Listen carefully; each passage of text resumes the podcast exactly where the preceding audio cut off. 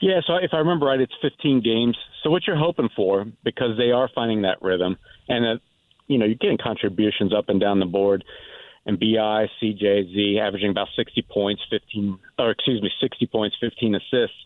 That you should be able to get some even tough wins, and we saw that last night. So eight and seven is what you hope for. Maybe even you can get a little greedier, nine and six, or if things really go right, ten and five, because your opponent might be missing a player or two, a key player or two. So you don't want to you know pencil anything in, but I still feel pretty good. And I, like I said, I think it's great to have this test, especially before the trade deadline. I think David Griffin, the front office, wants to see it so that they'll know: do we stand pat or do we need to like fix a hole that opens up?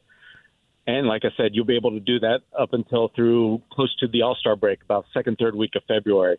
So I love this for them, even if it doesn't go as well as I think Pels fans probably want. I think it's a great test.